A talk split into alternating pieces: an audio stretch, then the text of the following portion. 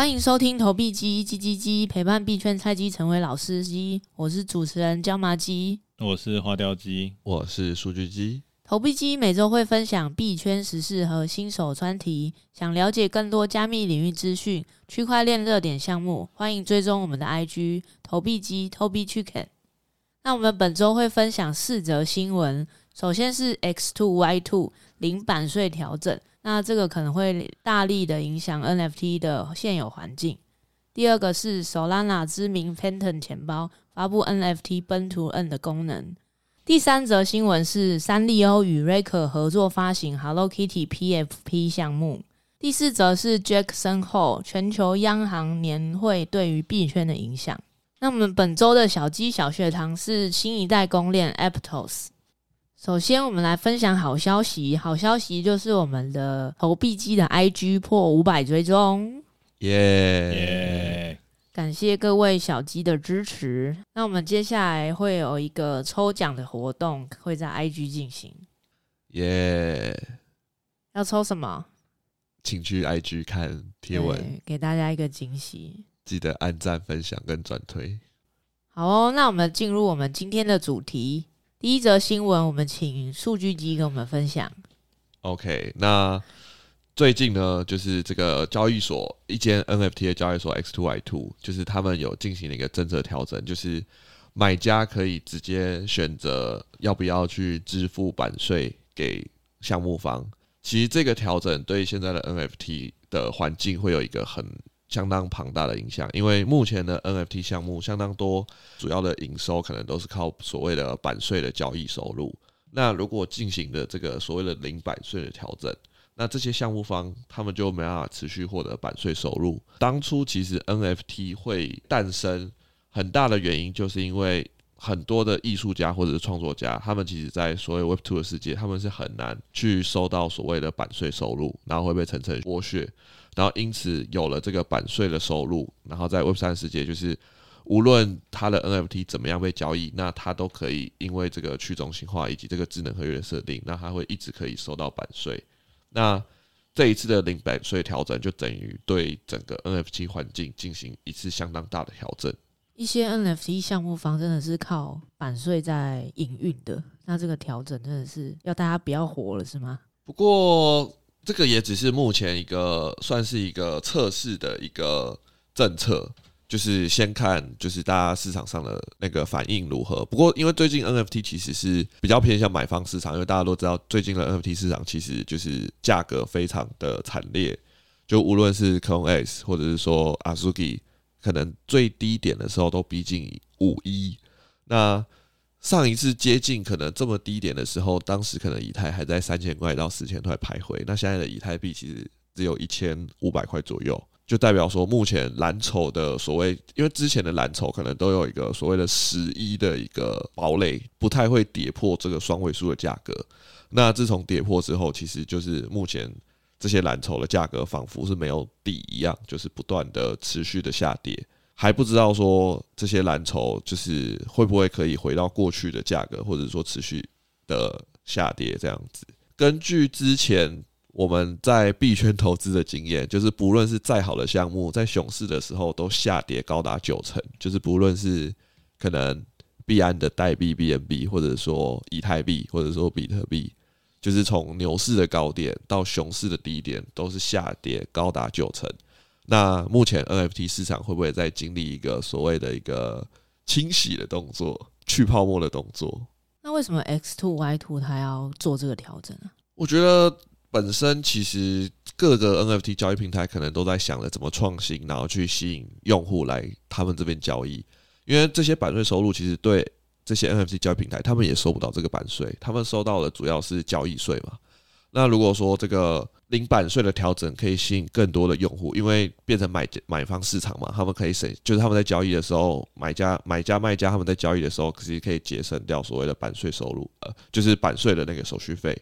那这样子的话，有可能就会吸引一大批人，可能你在你在那个 OpenSea，你一定要支付，比如说项目方设定七趴的手续费，那你就一定要支付这七趴的手续费。可如果你今天在 S to Y to，你调零趴呢？项目方如果说没有反对的话，那等于说你就只要支付 S two Y two 的平台手续费零点五趴，那你的价格的容忍度就可以，就是你价格买卖的就不用说一定要价差可能十趴以上，那你的损益才可以打平这样子。我有点不懂啊，那这样 X two Y two 它零版税调整，感觉确实是吸引买方，但是。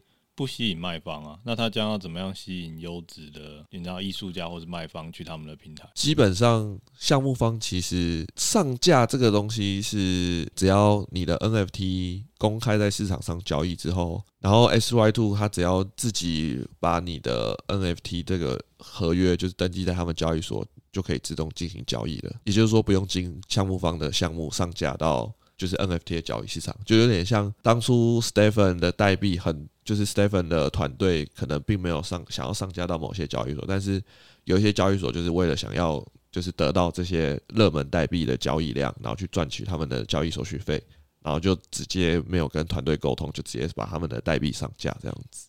对啊，但我觉得我的意思是说，那这样的情况不就是我当然知道，当项目方在就是这个市场上面上架之后，那到最后买卖完，那买。买完的这些个人户，他们可以再选用不同的平台去交易他们的 NFT 嘛？但理论上，这些从 OpenSea 买到 NFT 的这个个人户，就会跑到 X2Y2 去做买卖，因为在 X2Y2 做买卖是不用再收取刚才所谓的版税的部分，或者说它可以自定义版税这件事情。可以写智能合约，就是我的东西不要在 x two y 头上架吗？完了，这个要问一下 智能合约公司。我是说，我现在听起来就很奇怪，就是那这样对对，就是 X two Y two 这个，它当然是对于买家来说非常的，就权力越来越大了嘛。它可以自定义说你的税版税要给多少。应该是说，它可以去，就是他可能可以提出这个提案，就是比如说他交易这个 NFT，然后他可以提出说，哎，我的版税就是手续费，我想要被抽多少，然后但是项目方可以决定要不要通过。就是可能他在卖的时候，他可以去设定说，哎，那我的版税可能设定几趴，然后他可能会进入到一个 pending 的状态。就是如果说你的版税收入不是一开始项目方设定的 percentage 的话，那他可能会去进行一个调整。那这方面可能就要交给项目方去同意。那如果没有同意的话，那就不能以这样的利率去做。这个 NFT 的交易，我个人认为应该是这样子。我觉得这个他们没有想到很全面啦，所以其实社群有很多反弹。这个目前就是一个新提出的一个提案啊，就是但是这个提案就是有引起相当大的讨论，因为这个会就是就像我刚才讨论的，会改变到目前 NFT 市场现有的生态。那那个 Sudo Swap 也是零版税吗？Sudo Swap 最近也是有提出这样子的一个交易方案。因为 Sudo Swap 算是去中心化的，就我们可以把它当成算是 Uniswap。那 S Two Y Two 我们可以可以把它当成一间中心化的交易所，比如说像可能 OKX、Bybit 这样子。也就是说，去中心化交易所有这个政策，可能会抢走中心化交易所的市占率。所以，中心化交易所如 X Two Y Two，它可能就是去跟进这样的政策，让不是只有去中心化交易所有这样子的，就是有这样子的红利。好吧，我我目我目前没有看出来这个零趴版税这件事情到底对于 X two Y two 来说有没有什么比较大的利好了？因为我觉得它对于买方确实是好，对于创作者跟项目方，这不是往外推吗？这个有点奇怪。但是只要能调整完，如果它交易平台的交易量是增加的，那对于 X two Y two 来说当然是好事。对对对对，但我说有可能你都是二级市场的买卖。变多了嘛？变成说，你一开始在公售的时候，并没有任何人会选择在 X two Y two 做这件事情。但是本身我记得，就是 NFT 交易市场的公售，就是由由 NFT 交易市场来进行公售，本来就是在目前在以太坊上是相当少见。就是在 Solana 上，可能如 Magic Eden 他们蛮会协助一些项目方去进行发售，但是目前可能在以太坊上，项目以太坊的项目多半就是选择在自己的网页上去进行供售。所以目前以太坊上的 NFT 交易平台还吃不太到这方面的市场。好吧，我们可以看一下 OpenSea 或者是 LooksRare 有没有跟进，就知道这个到底有没有什么好处了。不过目前就是引起相当大的讨论，那也还没有说这个零版税的这个调整是完，就是它完全的政策是怎么样，然后有没有确定要去实行？那那这个新闻我们就后续持续关注。但是这个就是一个，就是足以影响到市场的一个想法，所以算是对有在交易 NFT 的人以及在做 NFT 的人都应该是会持续关注的一个消息。对，上周跟项有一个项目方聊到，他也说这个可能要注意一下，因为他们可能会影响他们持续收入的版税问题，他们要找新的开源的方式。对，现在 NFT 项目方其实蛮多都在寻找新的开源方式，因为其实版税收入这个这个议题其实。对某些 NFT 项目来讲，本身就是背道，就是对他们的项目发展本身就是背道而驰的。就比如说，可能像是一些比较小的 NFT 社群，那他们本身是希望 Holder 的信念强烈，那 Holder 的信念强烈，其实就等于他们的 NFT 项目其实不太会有交易。那不太会有交易的话，其实他们就没有版税收入。那这些社群本来可能就没有那么适合利用版税收入去。就是去当成他们的主要营收，然后让他们持续经营。好的，那这个新闻就分享到这边。那我们请数据机再分享下一则新闻。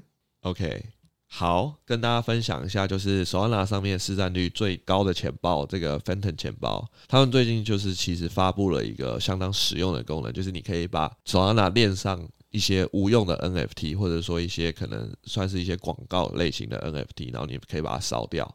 那把它烧掉之后，你可以得到。就是少少的 Solana 的代币。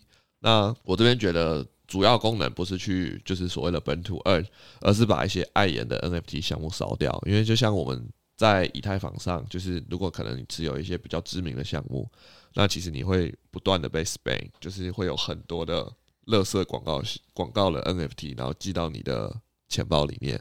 然后你如果要把它转走还是怎么样，也相当的麻烦。那如果说也开启了这个本土 N 功能，其实就可以让你的钱包清理，就是可以把它清理的蛮干净的。有时候打土土狗的时候，就有一大堆垃圾 NFT 啊，然后而且土狗有时候 free mint 就打十个、二十个，然后就都卖不掉。对，然后就在钱包里非常的碍眼。真的，因为它是 Solana 提出的，所以我不得不说，我还蛮好奇，如果手我用 Solana 这个 Burn to Earn 的功能，它会不会反而被盗啊？因为 Solana 之前才出现。你知道，slope 被就是助记词流出的这件事情，那我自己个人现在对 Solana 的钱包非常的没有信心。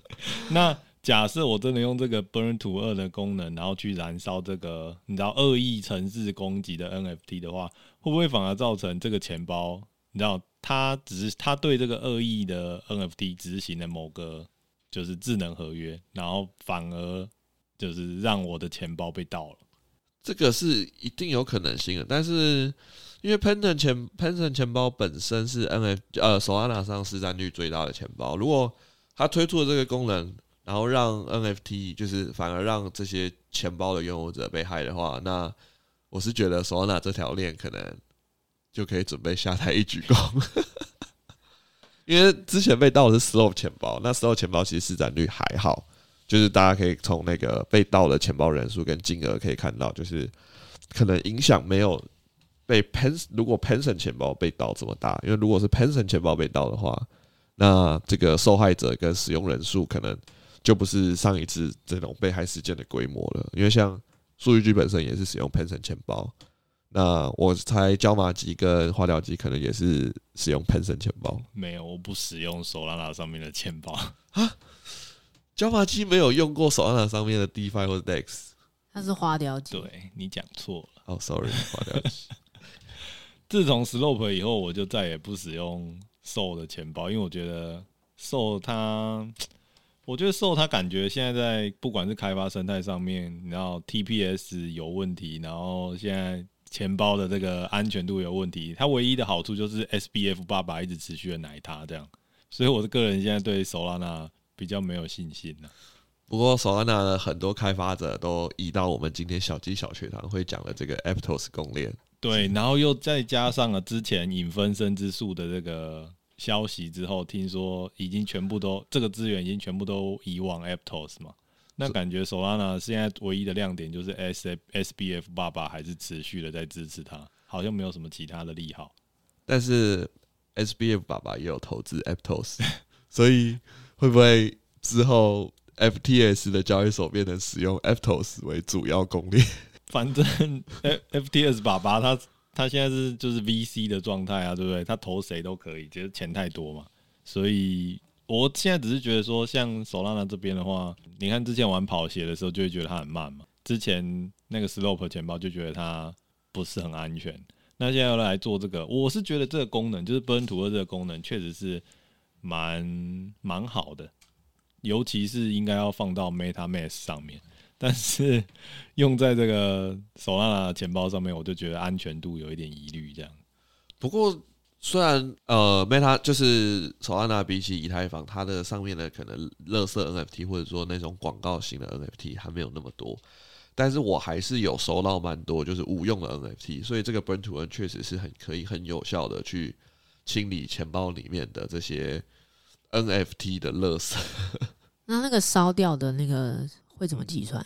就是你每烧掉一个 NFT，你可以换取少少的 Solana。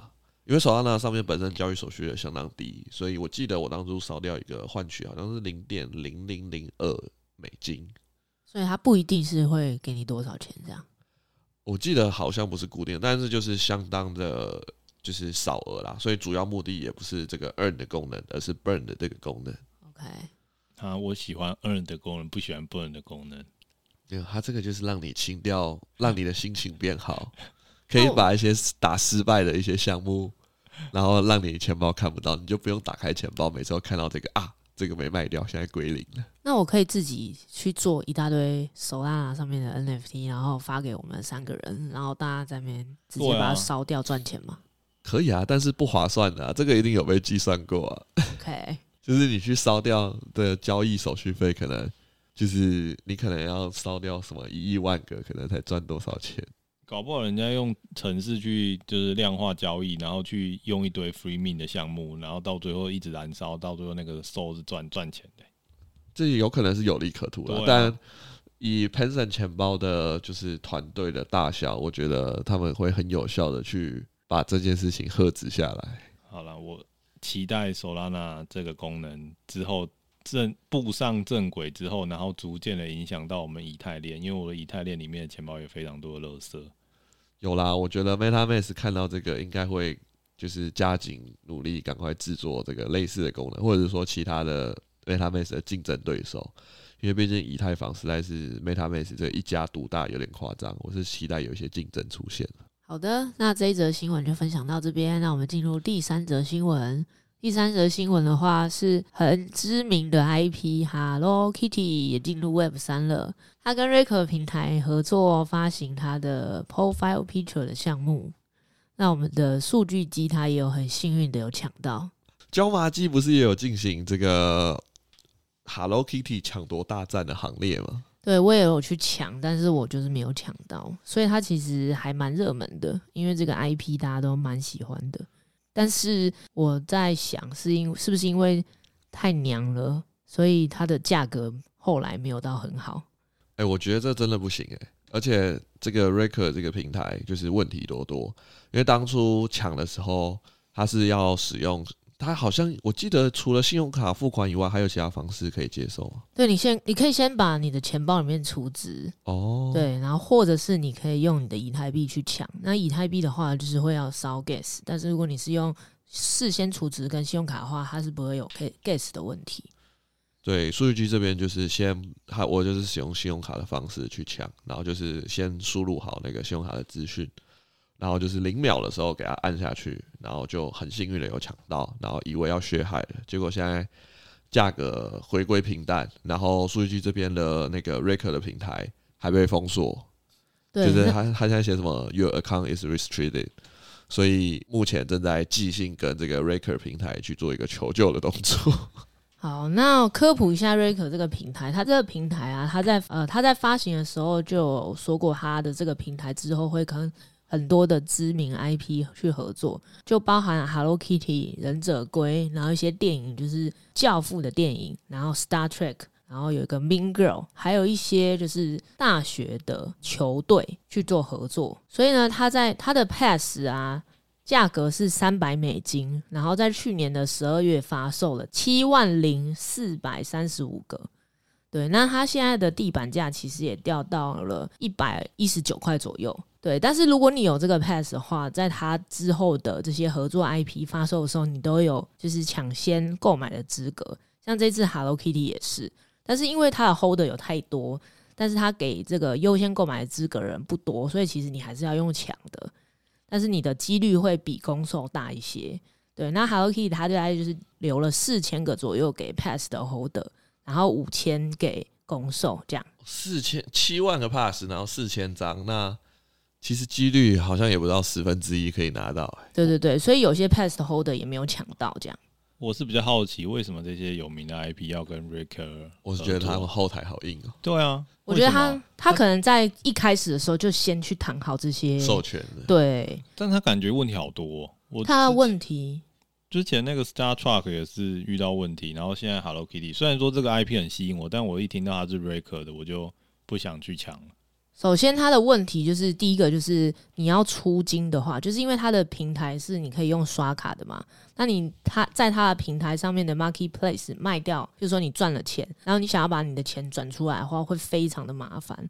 而且因为它一开始在 Star Trek 发售的时候是不能转到台湾账户的，就你的钱整个被卡在平台里面。那他现在是说可以，但是呃，我们看了一些中文社群里面大家的分享是。大家都目前都还没有把钱转出来过。然后呢，除了他在他的 Marketplace 可以卖之外，你其实可以转到 Matic 链或者是以太链上去卖的 NFT。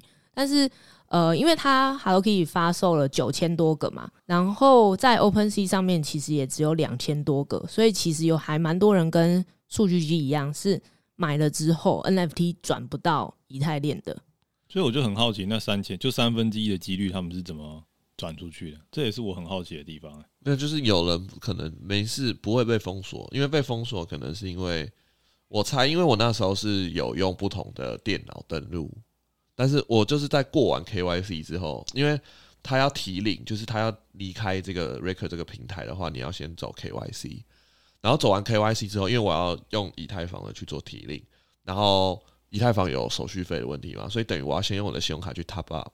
然后我要先他把那个三块钱到四块钱去 cover 那个手续费，我才把它提领。那时候我一开始买完 Hello Kitty 之后，我就把信用卡的资讯删掉。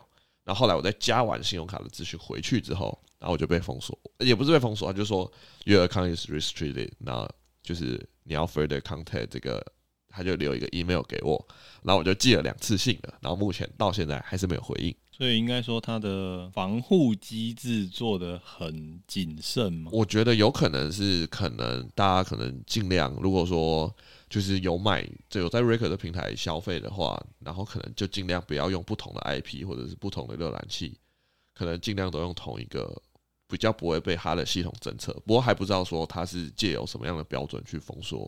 就是大家的账号这样子，跟 Raker 平台很像的平台应该是 NFT Gateway，它也是可以用刷卡去购买，但是我它但是它的操作上就蛮顺的，因为我在上面买过几次，就包含你也可以用信用卡买，然后你再转到就是 OpenSea 上去卖也都很顺利，对啊，所以我觉得平台的部分你要就是看看过往大家用的经验如何，再决定要不要买这个项目。对啊，如果撇除他这个出金，或是说买卖的问题，或是说你知道太谨慎，然后去封锁你的账户的问题，其实我觉得他这个买卖方法比我就是比 OpenSea 抢攻售来的舒服很多。诶，就是如果我用信用卡，那我还有海外回馈，那还有除了海外回馈以外，我还可就是没抢到，我还不会花 gas fee，其实蛮舒服的。就是就算你没抢到，那个心情也会比那个在 OpenSea 抢。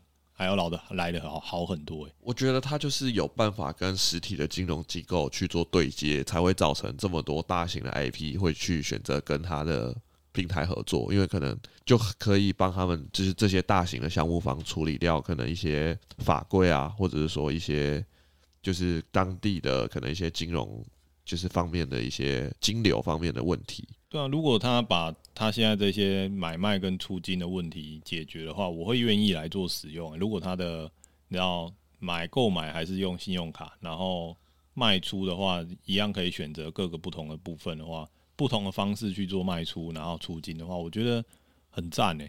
那我觉得你就先用 NFT Gateway，它比较稳定。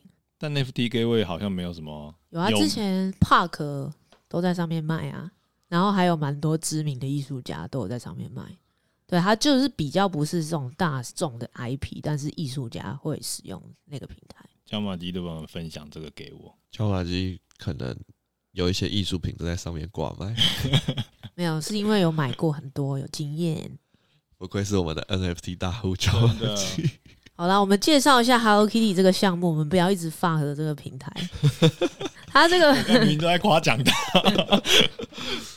Hello Kitty 它其实卖的很便宜诶，它才卖一百美金。所以对 Hello Kitty 这个 NFT 来说，我是觉得蛮便宜的。不过它除了 Hello Kitty 之外，还有其他五个角色。那其实你抽到 Hello Kitty 的机会是蛮高的，好像有二十六趴吧。然后其他五个角色分别是十三趴左右。然后其实我们以现价来看的话，你抽到 Hello Kitty 是会赚比较多，价格比较好。对，但如果你抽到一些布丁狗啊、美乐蒂啊。其实目前的价格是破发的，好惨哦！大家只喜欢 Hello Kitty，大家不喜欢好乐狗。呃，好乐狗，好乐好乐狗，好乐狗是什么？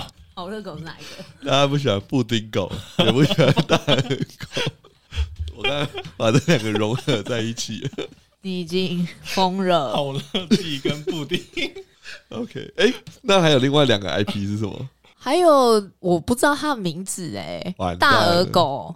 就是白色的那个大耳狗，跟布丁狗啊，不是，还有一还有另外一个是长得像美乐蒂，但是它是黑色耳朵的。老实说，我没看过 Hello Kitty 的卡通，哎，有人我也没看过，啊，但是那个图啊，还有大眼蛙。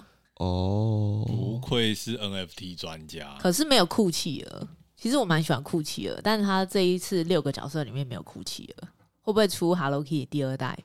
不知道，但是看来 Hello Kitty 在大家的眼中还是有一定的回忆的，就是它的目前的价格还是远远在发售价以上。不过可以看得到它那个线条是精致的啦。我是觉得图片确实是蛮好看的，图图是精致的，对，但就是就是图片。但它的 roadmap 也蛮有趣的，就是它接下来可以开放 Hello Kitty 到处去旅游，旅游之后呢，它会得到一些邮票，然后每一个邮票也都是 NFT。哦，那最近数据机去台南有那个可以换取台南的邮票，还是还没开放？我们 Hello Kitty 都是去欧洲，没有去台南。哦，不好意思，那个数据机的资金范围只够得到还在台湾那个旅游而已。图片是蛮可爱的啦，但是还是期待瑞克可以拉一下盘了。对啊，我也觉得。对，因为数据机这边现在无法操作，然后也还没开图，就目前还留在 suitcase 的形状。没关系啊，你那个钱对你来说小 case。对，其实你买了之后是一个可爱的行李箱，然后你可以决定说你要把要不要把它开盒。那其实开盒价格，如果你看到 Hello Kitty 就赚，没有看到 Hello Kitty 就没有很赚。但你刚才说。Hello Kitty 开到二十六趴，然后其他角色开到了十三趴。对，所以其实开到 Hello Kitty 理论上是脸黑的意思，是不是？基本上是啊，因为其他还有四个角色啊，四个角色加起来五个角色，对，五个角色各十三趴，然后 Hello Kitty 是二十六趴。对啊，所以这个反而怪怪的，就是比较稀有的，然后比较不不赚钱。应该说，因为主打 IP 还是 Hello Kitty，所以开到 Hello Kitty 的机会，大家也是比较喜欢 Hello Kitty，所以。就是项目方也特别设计，然后刚好 Hello Kitty 价格上，哎、欸，也反映出来比较热门。如果是 Hello Kitty 的话，有没有什么配件是特别强、特别高价的 Hello Kitty？我有看到，就是 Hello Kitty 它都是机器人的造型，我是有看到成交到零点五左右。哦，有没有一之一的来？我们看一下。哦，一之一的话，它这部分的话，六个角色都有出一之一，然后它不是用发售的方式，它是用合拍。所以在这个公售之前，他有做一个就是合拍一之一的角色。哦，他是从九九以太开始开始卖，然后都成交三以上，所以三倍以上，六只各一只，没有三以三三以太哦，三以太对，六只各一只是太空版的哦，对，所以你不会在你的盲盒抽到一之一，好吧？感觉数据机这边可能还是会以 suitcase 的形式把它卖掉，因为记得 suitcase 现在还是有获利五十趴嘛。你说一百五十枚啊？对，但只是现在无法操作而已。一百枚你就当当做丢水沟了，完蛋了！下个月要缴的信用卡费又变多了。好的，那我们接下来就可以关注一下 Rex 这个平台，它到底有没有一点点进步，然后不要让这些我们其实蛮喜欢的 IP 就是没有赚到钱。对，下周可以看一下数据这边的账号有没有被解封了，再跟大家更新一下。如果没有解封的话，你会录一集发的他吗？没有，我就会下一集再录提到他说还不赶快给我解封，呼吁一下项目方这样子。好的，那我们分享到这边。那第四则新闻，我们请花雕鸡来跟我们分享。好，那经过了三则 NFT 的新闻之后，我们终于要回归比较严肃一点的话题，就是上礼拜我们的 Jackson Hole 这个全全世界的央行年会终于举办完毕了。那从六月开始的这个。大家所参与的这个 party 看起来已经提早结束了。我们在前几集的这个 podcast 里面有提到，当初的预期是因为八月的时候那个联准会不开会嘛，那个利息会议不开，所以会从六月开始一路狂奔到九月这样子。那看起来我们猜对了前面一半，后面一半没有猜对。不过投资市场就是如此的变化万千了。OK，那。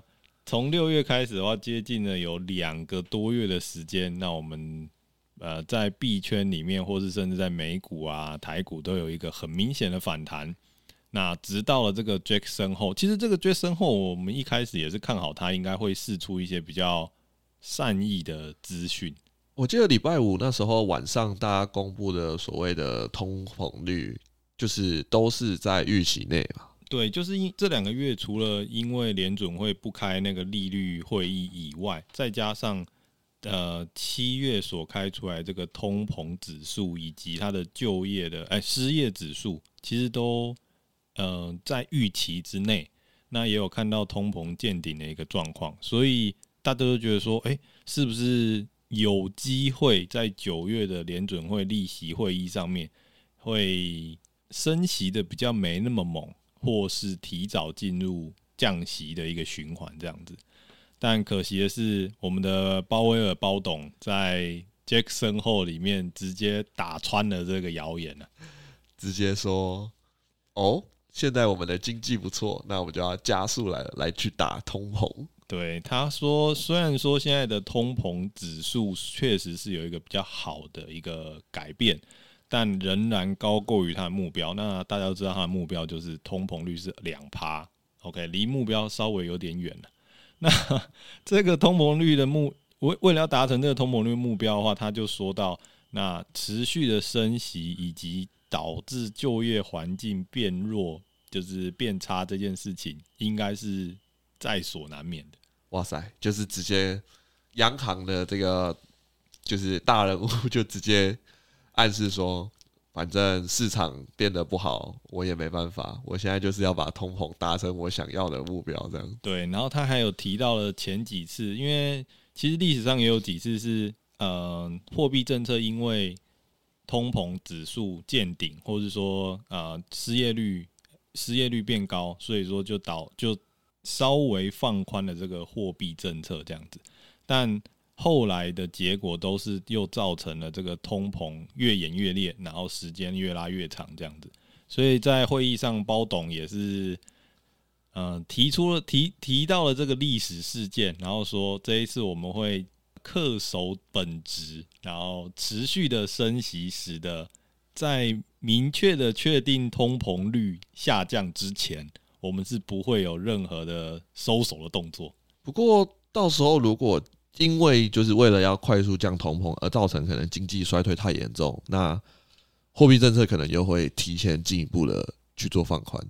对，但我觉得现在他的意思就是说，先让我看到经济衰退再说。对，那这也是我当初前几集那个呃在讲那个失业率的时候也是非常疑惑，因为理论上来讲，我们的通膨就是如果要降低的话，理论上失业率要上升才对，但结果这两个月就是没消息也是涨，有消息也是涨，让我十分的困惑。那可以看到，就是这一个决策后原本大家预期都是，哎，应该是比较偏鸽派的一个消息会被释出，结果他一讲变得如此鹰派。那以太这些以太啊、比特这些，自从八月的高点直接跌落了，我想应该有近三成吧。以太的高点在一千九百多啊，那我们录音的当下，现在大概在一千五徘徊，一千四百五十对。然后比特的高点，我记得是在两万四嘛，对，现在好像剩下一万九千九左右。对，所以其实两个月的反弹，在几天就回到了原点了。就是因为我们还是认为区块链的资产比较属于风险资产啊，那这种资金缩水的速度，第一个被影响的一定是风险资产了。对，那比特跟以太跌得那么惨以外，那其他我们之前谈论的可能涨好几倍的小币，那现在可能都已经快要跌回去当初的起涨点了，所以缩水程度可能在七成到九成之间。对，所以现在目前的话，听完这个 Jackson 后的这个央行大会，那我们现在还是会预期九月份的升息应该还是会三码，七十五点为一个最基本的一个单位。那之后有没有可能变成一百点呢？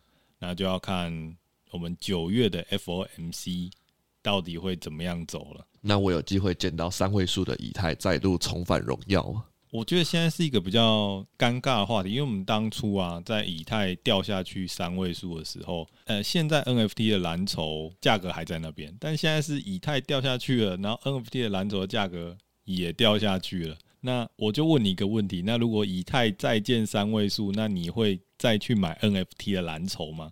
就变得更加便宜了。这个吸引力又更好了，但是就是看他，因为还目前还不知道说 NFT 会不会有一个新的所谓的论述，因为当初币圈就是从一七年过后到了二零年，那有一个新的论述嘛，就是所谓可能公链的论述，或者是说一些金融的论述，才让就是整个市场又再度的就是反转起来。那 NFT 如果要在价格重返之前的高点，那势必要有一个新的论述产生。那目前是还没有看到有这些论述的迹象出现。对，而且九月份除了这个利率决策会议要举办以外，那还有另外一个事件，就是我们一直提到的 The Merge 也要在九月六号正式开始。可能大家就是稍微要多多关注这两个议题，因为毕竟现在我们都觉得 The Merge 这个议题已经 price in 了，那被 Jackson Hold 直接打下来。那是不是真的是一个出货潮导致了 The Merge 题材提前走完，或是之后还会再做一个反转？那这个的话可能要持续的做关注。但目前我觉得我应该不会做多了，因为很多人是说到 The Merge 之后，以太的产量就是它的通膨率会比起。Pre-merge 之前会下降很多，但是以太坊目前的需求会不会增加？就是能不能以现在的流通量来讲，能不能支撑目前的卖压，又是另外一回事。就是假设它就算不会增加，但如果大家需要的以太币的需求减少的话，那价格其实一样会下跌。对，而且我们其实看了一下数据，不管是在 NFT 的总市值，或是说现在稳定币的总市值，其实都跟牛市的情况，应该说都比牛市缩水了很多。那这就代表，其实现在目前币圈的资金是不断的流出币圈这样子。那我觉得，其实对币圈的发展来说，也并不是一个非常好的事情。对，目前可能。就是场内资金在不断的减少，要上涨的话，可能就是资金要直接集中到一个板块，才可能会造成部分的比价上涨这样子。那 The Merge 之后好像也没有其他的议题可以炒的，对不对？目前我是没有听到有任何其他的议题。目前就是总经衰退这个论述。对，如果假设九月份这个又升息了。一个三嘛，然后再加上 The Merge 出了什么意外的话，那看起来我们回到三位数并不是梦啊！跳楼大拍卖的时间有可能接近了。对，希望是最后一波了。毕竟我们已经从年初到现在已经快跌了三季了。哇，哎、欸，去年是一个就是投资大年，今年是一个 WorkFi 大年，各种 Party 都尾声了。对，去年可能大家都说啊。我要全职投资，但我觉得去年其实大家也是比较，就是算捡到了，因为连鲍威尔自己都说，去年他对于就是通膨的一个预期是错误的嘛。他在最身后的也说，他觉得他太乐观的看待去年的通膨状况，然后导致了这个升息的动作稍微缓慢，以演变成现在比较严重的状态。如果假设去年，如果提早有这个反应的话，maybe 我们现在已经反应完了。这个就是先甘后苦啊。好的，那我们本周新闻就分享到这边。那接下来我们进入我们的小鸡小学堂。本周的小鸡小学堂是新一代公链 Aptos。好的，那我们请我们的花雕鸡来帮我们科普一下这个是什么。好的，那我觉得现在讲 Aptos 应该算是时机蛮不错的，因为在我们刚才提到这个反弹的这个两个月之中，它也是有要上这个台面台，对对对对对，有一段时间称为每一个币涨的背后都有 Meta 嘛，对。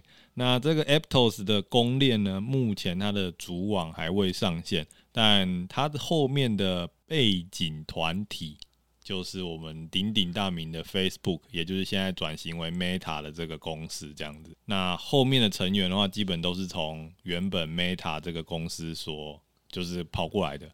那其实他还有一个兄弟啊，兄兄弟公链叫做树。那这个树，就我现在目前的理解的话，就是 Aptos 这边的团队基本上是以前 Meta 比较掌握有关于就是市场就是营运这一块的人员这样子。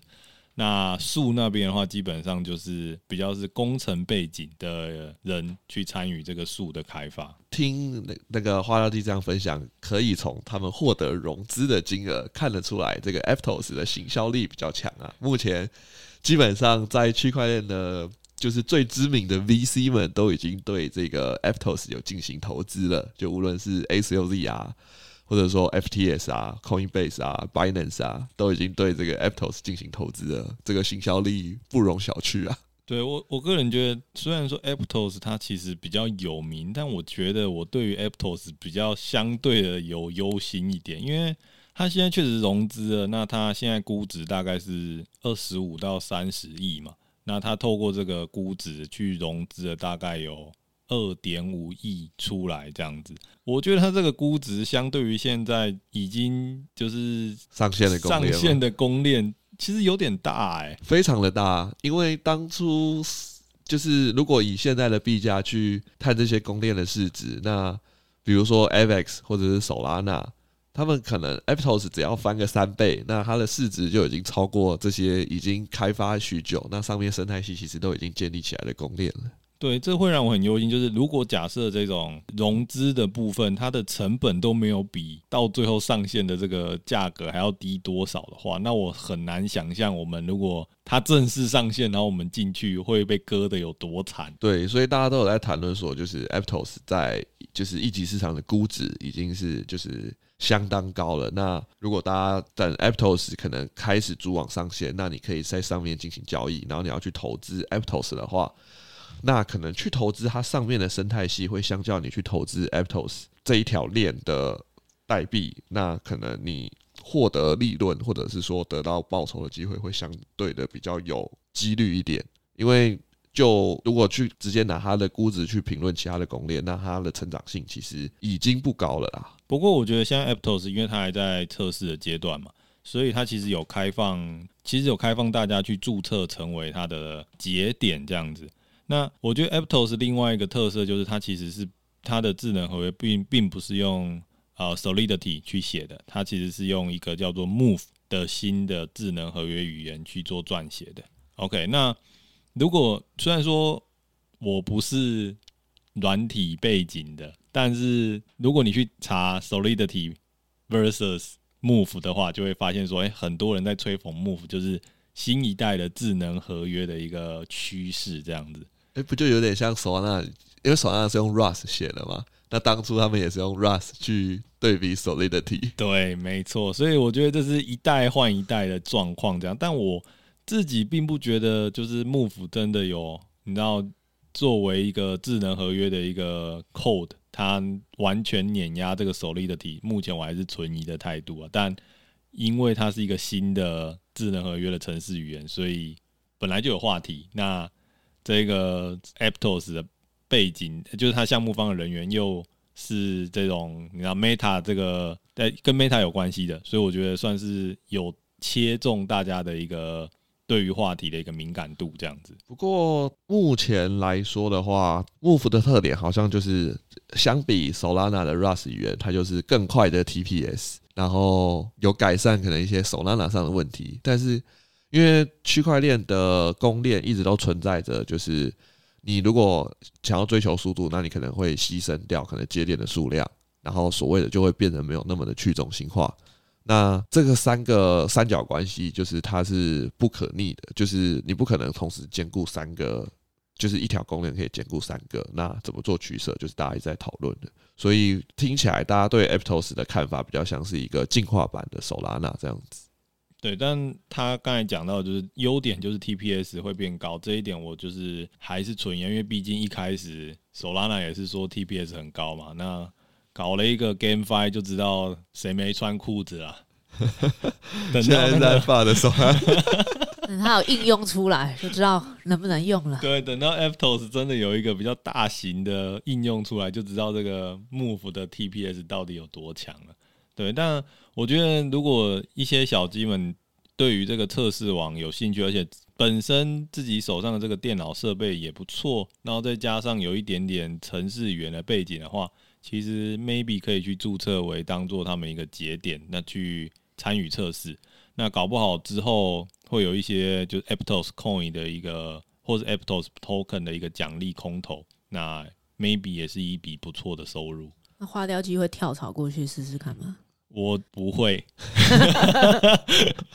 原因是我现在要榨干以太坊最后一点点的价值，我会挖到以太坊不能挖为止。那假设不能挖了，接下来的目标是哪一条链？这个就是另外一个议题，我们可以下下一次再度讨论。下一个小鸡小学堂，我们再来讨论一下。好的，那其实另外还有一个方法，就是因为 Aptos 就是融资的金额相当高嘛，所以他们其实有相当多的资金可能会提供给就是在 Aptos 上面去做生态发展的一些项目。所以一些在上面发展的可能目前的龙头，比如说钱包项目或者说 DEX 的龙头，大家也可以去可能去做一些交互，那有机会可能也可以获得这些代币的空投，呃，这些项目的代币空投这样子。但我觉得大家可能要对于这个参与它的测试，或者说一些你知道刚才的钱包项目之类的，有一点警惕。就是 Aptos 它虽然有白皮书，但是我们都还没看到它的代币经济模型啊，所以。这个部分也是我觉得 Aptos 它对于你知道 business 的运营，或者说它的传行销，它的行销比较好一点，但实际上它是不是做事，或是说他在执行上面的速度并没有那么快，这一点我们可能要稍微的注意一下。我们还是可以，我们目前就是只能等待它上线之后，才可以到底知不知道，就是就如他们宣传的一样，是一个更快的。更安全的 Solana。对，那同时的话，我觉得也可以稍微注意一下另外一条算是双胞胎兄弟树这个部分。那如果树这个部分有一些利好的话，maybe 他们都会然后同上同下这样子。基本上这个就是我们所谓的第三代公链，就是一直都是区公链，一直都是在区块链世界里面，就是相当算是一个相当主要在讨论的一个话题。好了，那我们觉得我们最后一句是，那我们就期待这个第三代的以太坊杀手未来的发展方发展的状况如何？不过以太坊杀手的市值是有越来越接近以太坊，就是第一代，然后第二代，然后第三代，估值越来越高。对，但今年有一个变数嘛，是以太坊要 merge 嘛，所以搞不好以太坊要以太坊杀手会不会以太坊反杀？那我们就持续关注下去。OK，我们本周的节目就到这边。喜欢我们的节目，欢迎给我们五星好评，追踪投币机 IG。有任何建议都可以留言给我们。那我们下周见喽，拜拜，拜拜，大家拜拜。